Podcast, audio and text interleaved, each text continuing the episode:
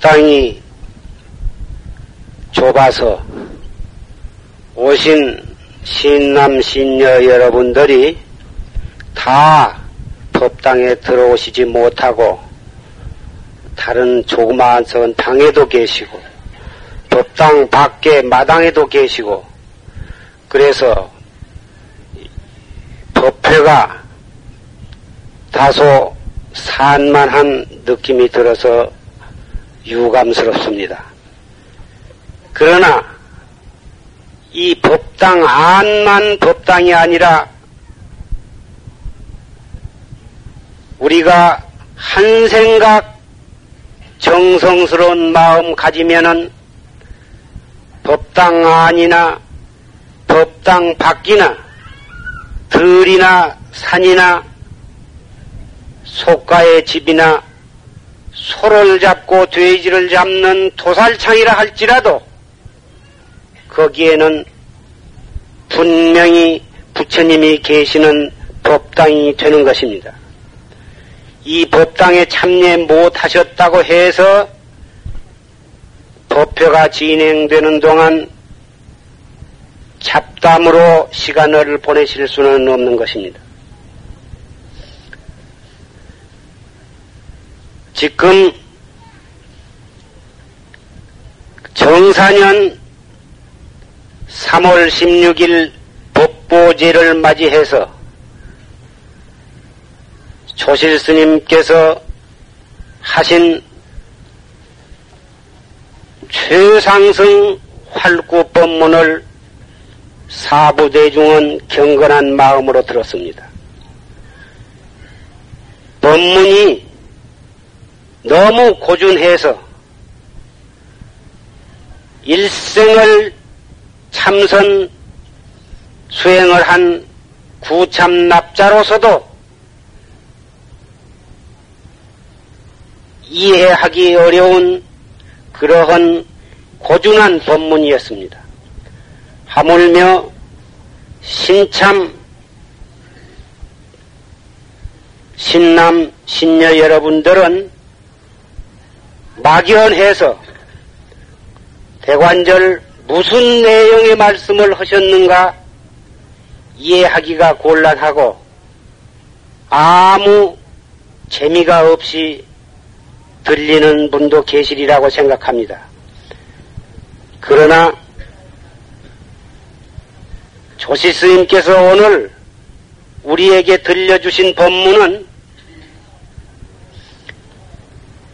중생심으로 능히 이해하지 못한다 할지라도 한 번만 귀에 스쳐만 가더라도 무량겁 생사죄업이 봄눈 녹듯이 소멸이 되리라고 믿어 의심치 않습니다. 오늘 신남신녀 여러분이 이렇게 많이 운집한 날 하필 누구나 알아듣기 쉬운 재미있는 그런 법문을 고르지 아니하고 이렇게 이해하기 어려운 법문을 고른 이유는 이 자리에는 우리 살아있는 우리만 이 법문을 듣고 있는 것이 아니라 우리의 선망 부모 다급생내로 내려오면서 수천 번 수만 번 몸을 새로 받아놨다가 한평생 살다가 죽고 또 그 다음에 다시 새 몸을 받아놨다가 살다가 죽고 하기를 몇 천만 번 했는가 모릅니다. 그 몸을 새로 받아날 때마다 부모를 의지하지 않고서는 우리는 태어날 수가 없는 것입니다. 그 많은 몸을 받아날 때마다 의지했던 우리의 부모는 우리가 몸을 받아놨다 죽은 수요만큼 부모님이 계셨습니다. 우리는 겨우 아버지, 어머니, 할머니, 할아버지, 증조부모, 고조부모, 5대, 6대 이런 정도 겨우 생각하고 있지만은 10대, 100대, 1000대, 10,000대 이전의 우리의 조상을 생각한다면은 우리는 아무리 족보를 두져보고 인류사를 두져본다 하더라도 우리는 그 많은 선망 부모에 대해서 알 길이 없습니다. 우리가 아직 못한다고 해서 그 선망 부모가 없는 것이 아닙니다. 그러한 수많은 선망 부모들에 의해서 우리는 오늘날 이 몸을 여기에 받아나게 된 것입니다. 그 많은 선망 부모가 이 법문 시작하기 전에 이 자리에 초청이 되었습니다. 부처님 법에 의해서, 가지법에 의해서 이 자리에 모든 선망부모, 이 우주세계에 가득 차있는 선망부모를 이 자리에 청해 모셨습니다. 그래서 지금 이 법당에 모셔있는 말년위패 법보제자뿐만이 아니라 그 밖에 이름이 있는, 그리고 또 이름이 없는, 주인이 있기도 하고 또는 주인이 없는 모든 영혼들이 이 자리에 다 왕림을 하셨습니다. 그 많은 우리의 선망부모인 영혼들 위해서도 최상승 활구 법문이 필요한 것입니다. 우리는 그 최상승 활구 법문이라고 하는 것은 중생 아르마리, 중생 지식으로서는 도저히 이해할 수 없는 것입니다.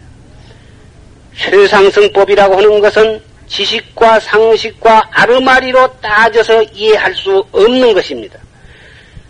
그렇지만은 그 법문을 들어서 귀에 인연을 맺고 귀를 통해서 나의 주인공에게 들려주어야만, 그래야 우리는 정법에 대한 발심을 해서 나 자신을 깨닫고 모든 중생을 생사 없는 극락 정토로 안내할 수 있는, 인도할 수 있는 힘을 갖게 되는 것입니다. 나를 깨닫고 모든 중생을 깨닫게 하는 것이 불교의 목적입니다. 그래서 이 우주 세계에 깨달은 사람으로 가득 차게, 한 사람도 깨닫지 못한 사람이 없도록 하는 것이 불교의 궁극의 목적입니다.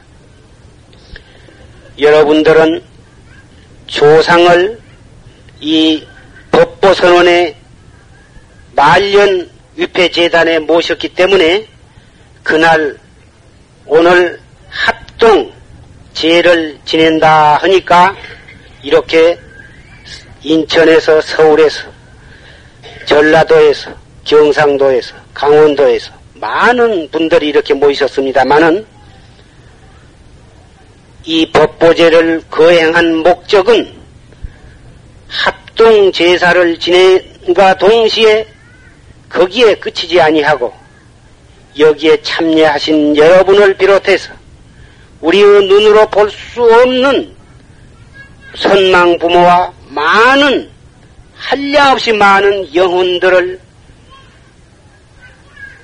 영혼들로 하여금 최상승 법문을 들려드리고, 그러므로서 생사의 괴로움에로부터서 벗어날도록 길을 열어드리는 데 목적이 있는 것입니다.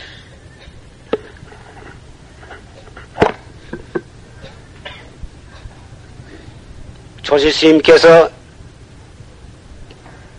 아까 최초에 말씀하시기를 사도에 빠지지 말고 정법을 믿고 닦아라, 이러한 요지의 말씀이 계셨습니다. 불교, 너나 할 것 없이 불교가 좋다, 불교를 믿는다 하고 한국 내에서만 천만 명이 넘는 불교 신자들이 있습니다. 그 많은 불교 신자들이 정말 얼마만큼 올바른 불법을 믿고 있느냐, 엄격히 따져서 본다면은 참 바른 불법을 옳게 믿고 닦는 사람은 1000분의 1도 10,000분의 1도 되기가 어렵지 않나 생각이 됩니다. 불법은 목적이 하나가 있습니다. 그러나 10,000,000명이 넘는 한국 내의 불교 신도들은 그 하나의 목적을 위해서 진실로 불법을 믿고 있느냐? 여러분 자신들이 냉정히 가슴에 손을 대고 반성을 해보실 필요가 있습니다. 사도와 정도의 구별은 대단히 간단하고 쉬운 것입니다. 그 종교를 믿음으로 해서 중생의 욕심을 충족시키는, 중생의 욕심을 충족시키기 위해서 어떠한 종교를 믿는다고 하면은 그 사람은 그 종교를 바로 믿는 사람이 아닌 것입니다. 내가 가지고 있는 모든 것을 다 버리려고, 다 버리기 위해서 어떠한 종교를 믿는 사람은 그 사람이야말로 정말 그 종교를 옳게 믿는 것이라고 이렇게 말할 수가 있습니다. 이렇게 말하면 무엇이든지 내 소원을 성취하기 위해서 하느님도 믿고 부처님도 믿고 그러지, 내가 가지고 있는 것을 다 버리기 위해서 믿을 바에는 차라리 무엇 때문에 그것을 믿겠느냐, 이렇게 생각하실 분이 계실는지 모르지만은 우리가 마음으로 욕심을 내서 밖에서 구한 것은 설사 그것이 내 뜻대로 구해졌다 하더라도 밖에서 구한 것은 언젠가는 나로부터 떠나고 마는 것입니다.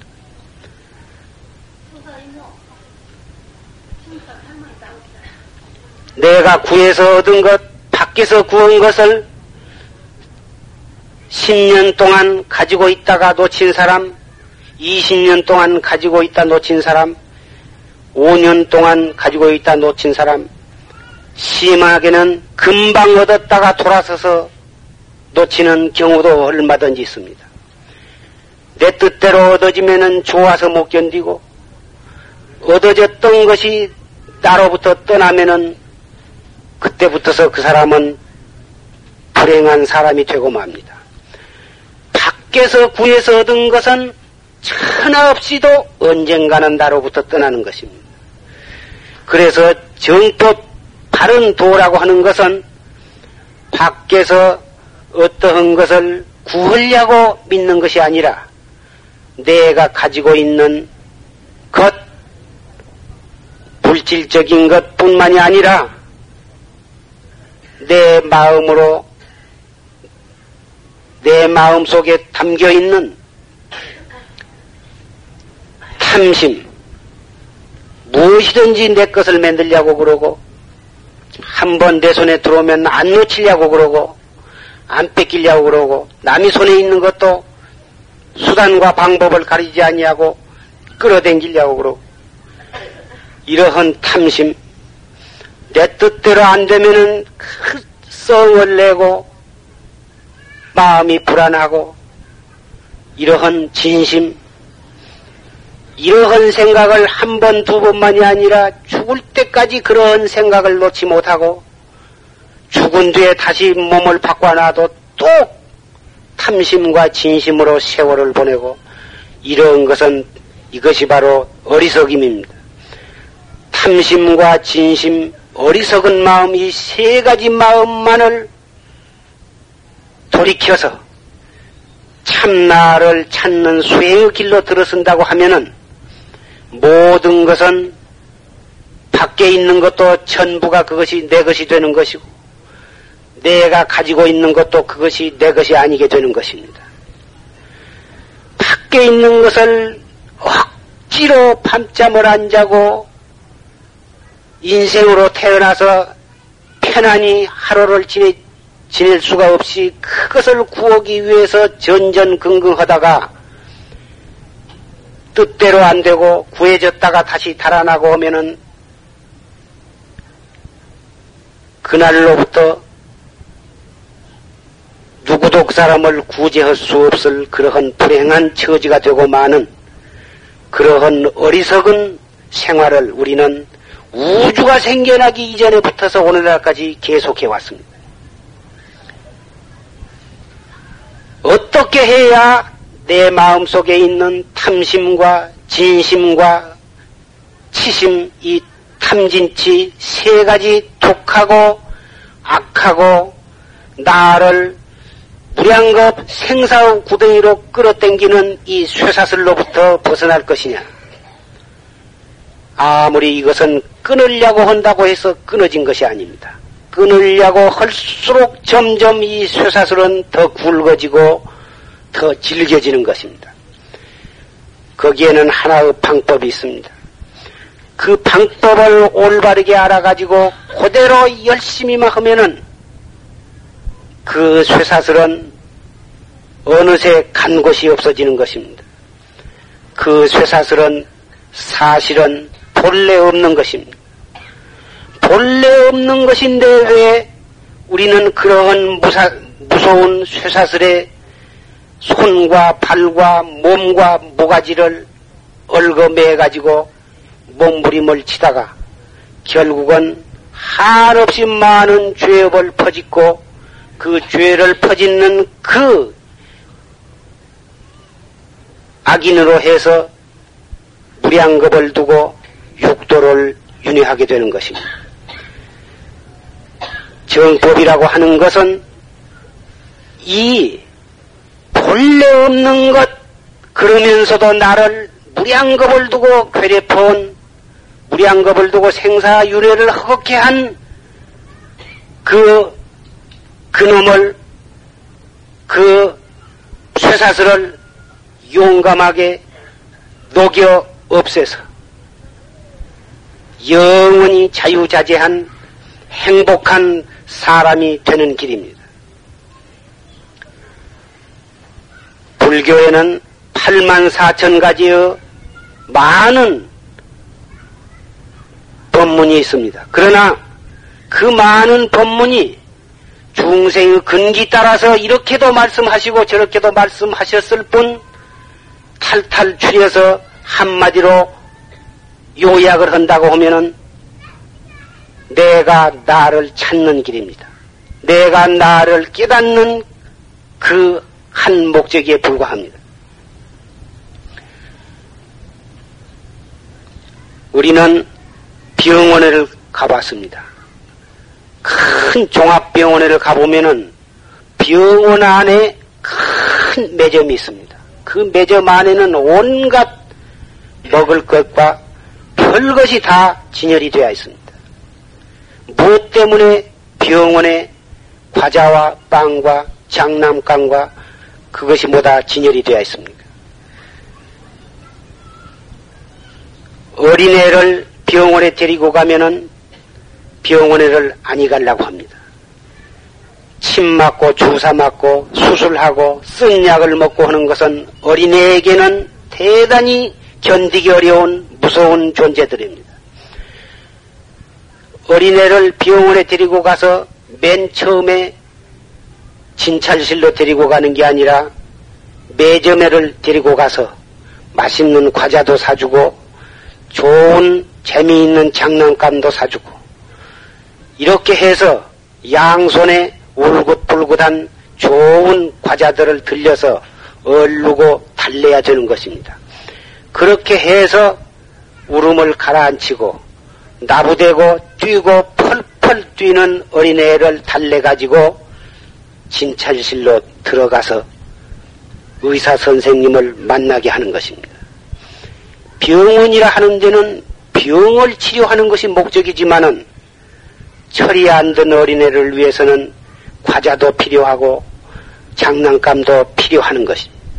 그와 같이 불교의 목적은 내가 나를 깨닫는 것이 목적이지만은 우리는 너무 오랫동안 탐진치 삼독과 오용락에 빠져서 무량겁을 두고 육도에 윤회해 내려온 어리석고 가련하고 불쌍한 캄캄한 중생들입니다. 우리 중생들에게는 과자가 필요하고 빵이 필요하고 울긋불긋한 장난감이 필요하듯이 재산도 필요하고 아리따운 아내와 남편도 필요하고 명예도 필요하고 맛있는 음식도 필요하고 편안하게 지내는 안락도 필요합니다. 이러한 오욕을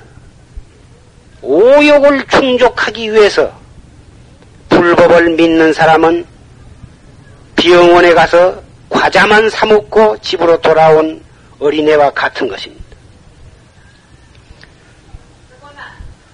사람이 이 세상에 태어나서 살아가려면은 물론 재산도 있어야 하고 남편도 있어야 하고 아리따운 아내도 있어야 하고 명예도 있어야 하고 권리도 있어야 하고 맛있는 음식도 있어야 하고 편안함도 있어야 합니다.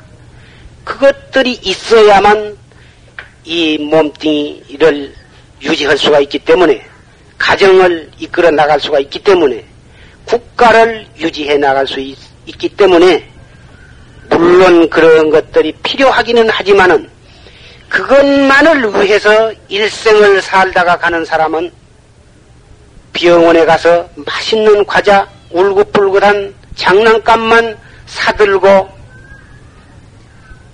간장이나 심장이나 오장육부는 시간시간이 썩어 들어감에도 불구하고 그러한 맛있는 과자나 손에 들고 집으로 돌아와서 좋아하다가 얼마 안 가서 병이 점점 깊어져 가지고 죽어가는 그런 철이 안 든 어린애와 무엇이 다르겠습니까? 물론 부처님께 불공도 드리고 남편을 위해서 자식을 위해서 재산을 위해서 권리를 위해서 몸 건강을 위해서 기도도 드리고 불공을 드리고 한 것 좋습니다. 우리가 우리의 뜻대로 우리의 소원을 이루지 못할 때 부처님께 빌지 아니하고 어디에 가서 빌겠습니까? 그것 좋지만은 거기에서 끝나서는 아니 되겠다 이겁니다. 우리 법보선언에서는 용화사에서는 한 달에 2번 이상 법회를 열고 있습니다만은 법회를 여는 목적은 여러분에게 내가 나를 깨닫는 영원히 병들어서 오늘날까지 육도윤회를 계속하고 있는 그 근원을 끊는 길을 가리키기 위해서 여러분에게 그 길을 안내해서 여러분과 우리가 다 같이 생사의 괴로움에서 하루빨리 벗어나자 이것입니다. 그 방법은 어려운 것이 아닙니다. 우리는 머리를 깎지 아니하고 꼭 이 선방에 방부를 들이지 않고서도 얼마든지 나를 깨달을 수 있는 방법과 장소와 시간은 있는 것입니다. 우리는 하루를 살아가고 1년을 살아가고 평생을 살아가는 동안 많은 슬픔과 많은 외로움과 많은 괴로움과 많은 아픔과 그리고 기쁨 일들을 당하고 있습니다. 슬픈 생각이 일어날 때 기쁜 생각이 일어날 때 몸이 아플 때 외로울 때 그 생각 일어나는 그 찰나가 바로 나를 깨달을 수 있는 중요한 기회들인 것입니다. 그 길을 모르는 사람은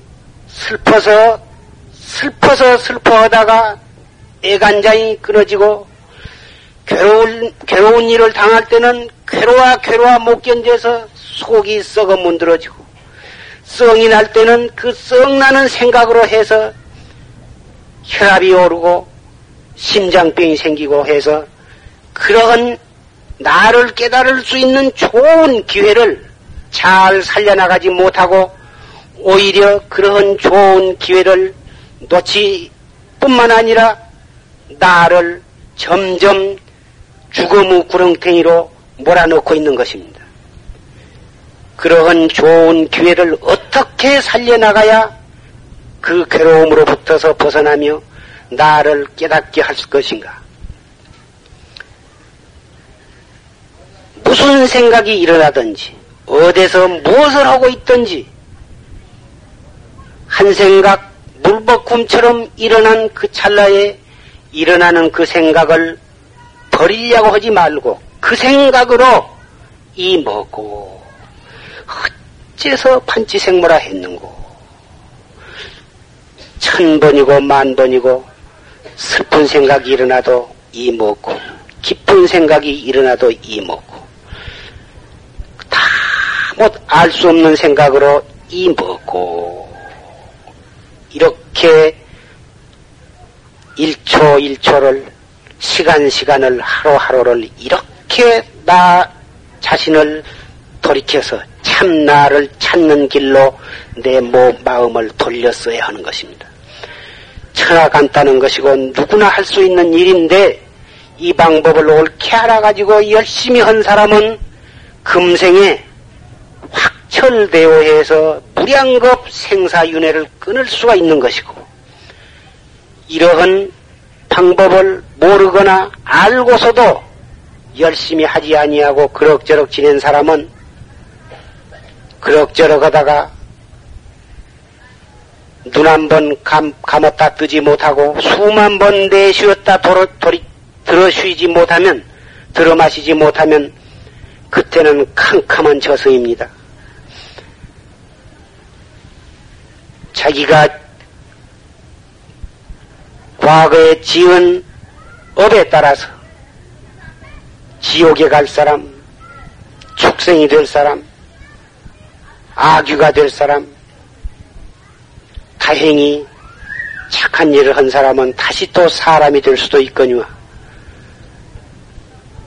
나 자신을 냉정히 돌이켜볼 때 나는 자신이 있다, 내 생에 결정코 극락세계나 천당이나 도솔천 내원계에 태어날 자신이 있다고 자부할 사람 그리 많지 않습니다. 이러한 좋은 법을 우리는 조실스님의 덕택으로, 부처님의 덕택으로, 그리고 내 몸이 오늘날 이 자리에 있게 해주신 무량겁 선망부모와 선망부모의 은혜로 해서 우리는 이러한 좋은 길을 만나게 되었고, 이 자리에서 다 같이 이러한 좋은 말씀을 이야기하고 그 말씀을 듣고 있습니다. 이 자리에 계신 분이 내일은 이 세상에 안 계시게 될 수도 있고, 한 달 뒤에는 이 세상에 안 계실 수도 있고, 1년 뒤에는 이 세상에 안 계실 수도 있습니다. 그렇게 험하고 무상한 것이 우리의 몸뚱이입니다. 지금 젊다고, 지금 건강하다고, 나중에 차차 하리라, 이러한 생각은 용납할 수 없습니다.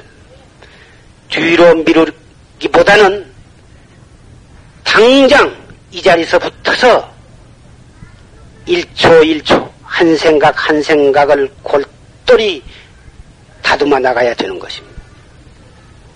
어리석은 사람은 항상 뒤로 미룬다 하셨습니다. 우리는 어리석은 사람이 되어서 뒤로 미루다가 풍덩 지옥의 구덩이에 빠져가지고 몸부림치고 후회한들 그때는 이미 늦은 것입니다. 이만큼 건강할 때, 사정이 이만큼 되어 있을 때 열심히 닦아놔야 앞으로 늙어서도 되는 것이고 앞으로 어려운 일을 당했을 때도 공부가 되어지는 것입니다. 지금 당장 이 자리에서 붙어서 나를 찾는 공부에 착수를 하시고, 한 번 착수를 하셨으면 다시는 물러서서는 아니 되는 것입니다.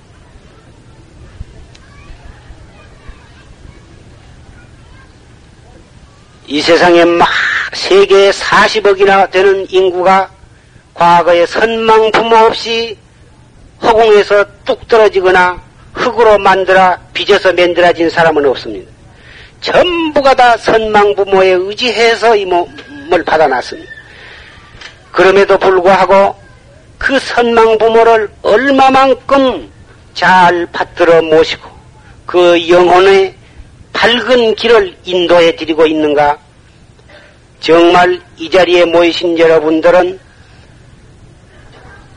과거의 선망 부모를 그만큼 공경하고 존경하고 은혜에 보답할 줄 아는 정말 훌륭한 신남 신녀들이십니다.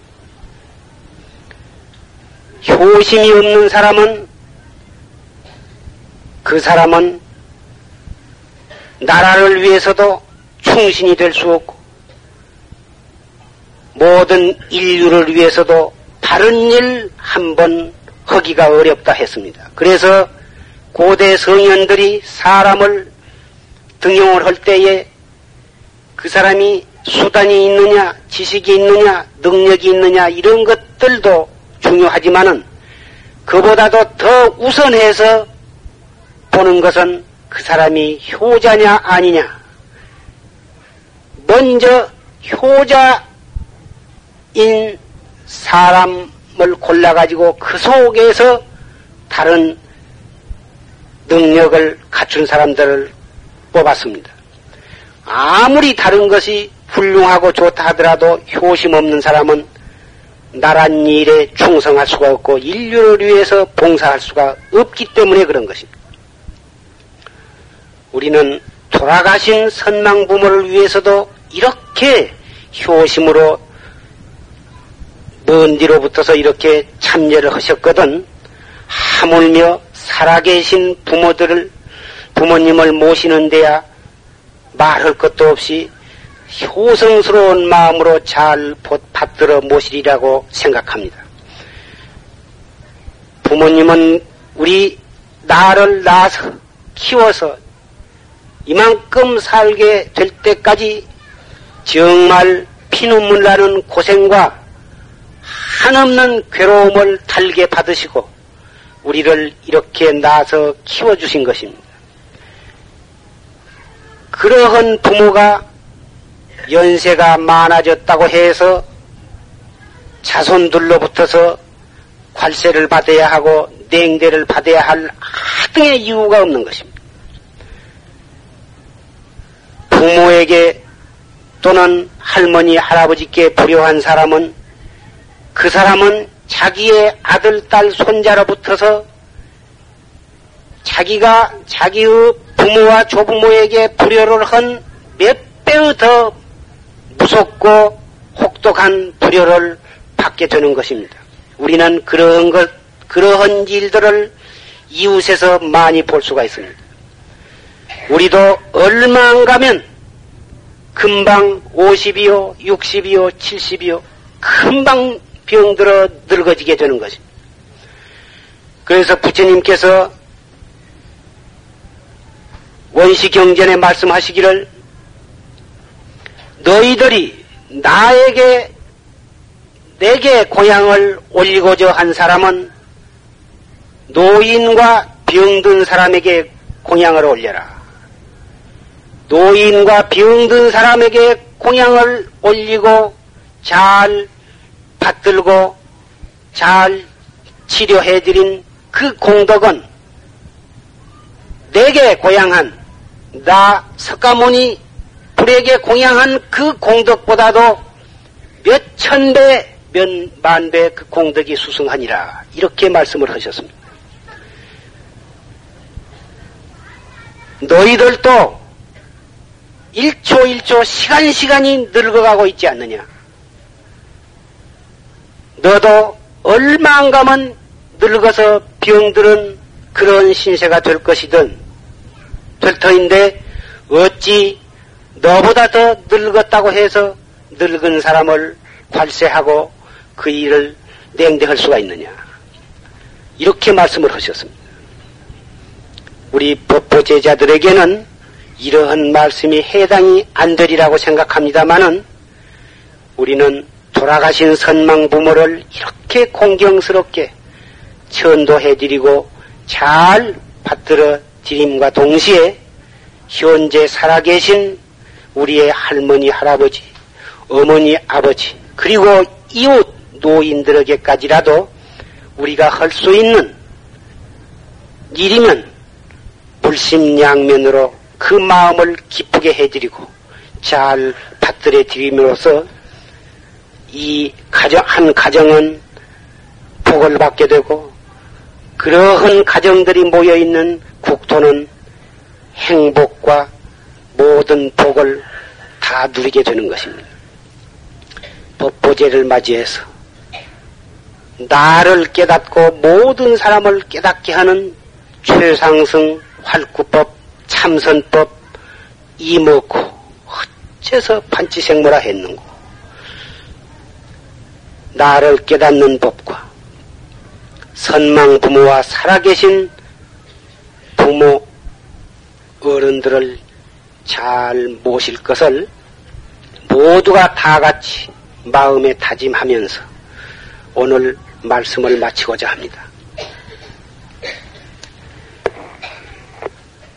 오늘은 대단히 손님들이 많이 오셔서 장소는 비좁고 모든 시설은 불편하고 해서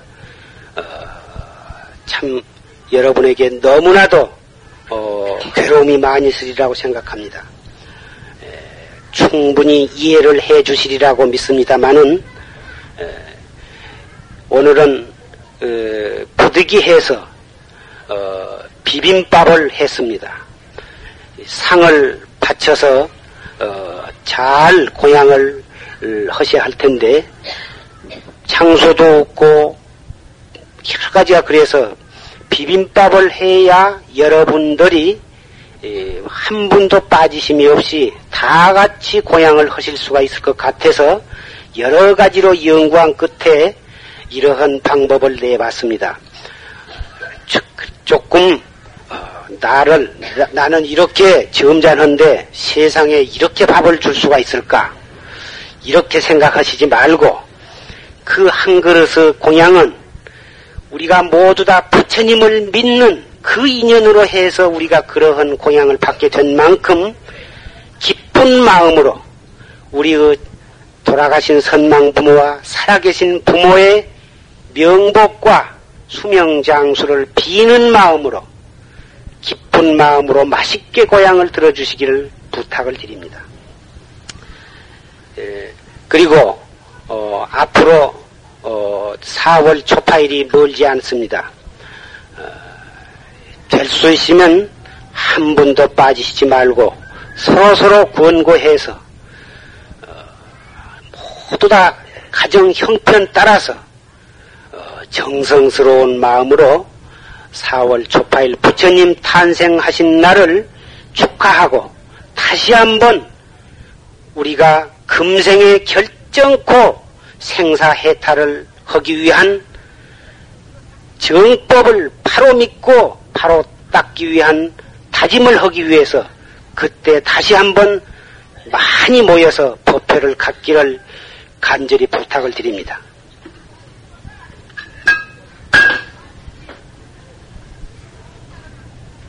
이어서 선망 부모, 법보제자 모든 영가를 전도하는 법요식이 진행이 될 것입니다.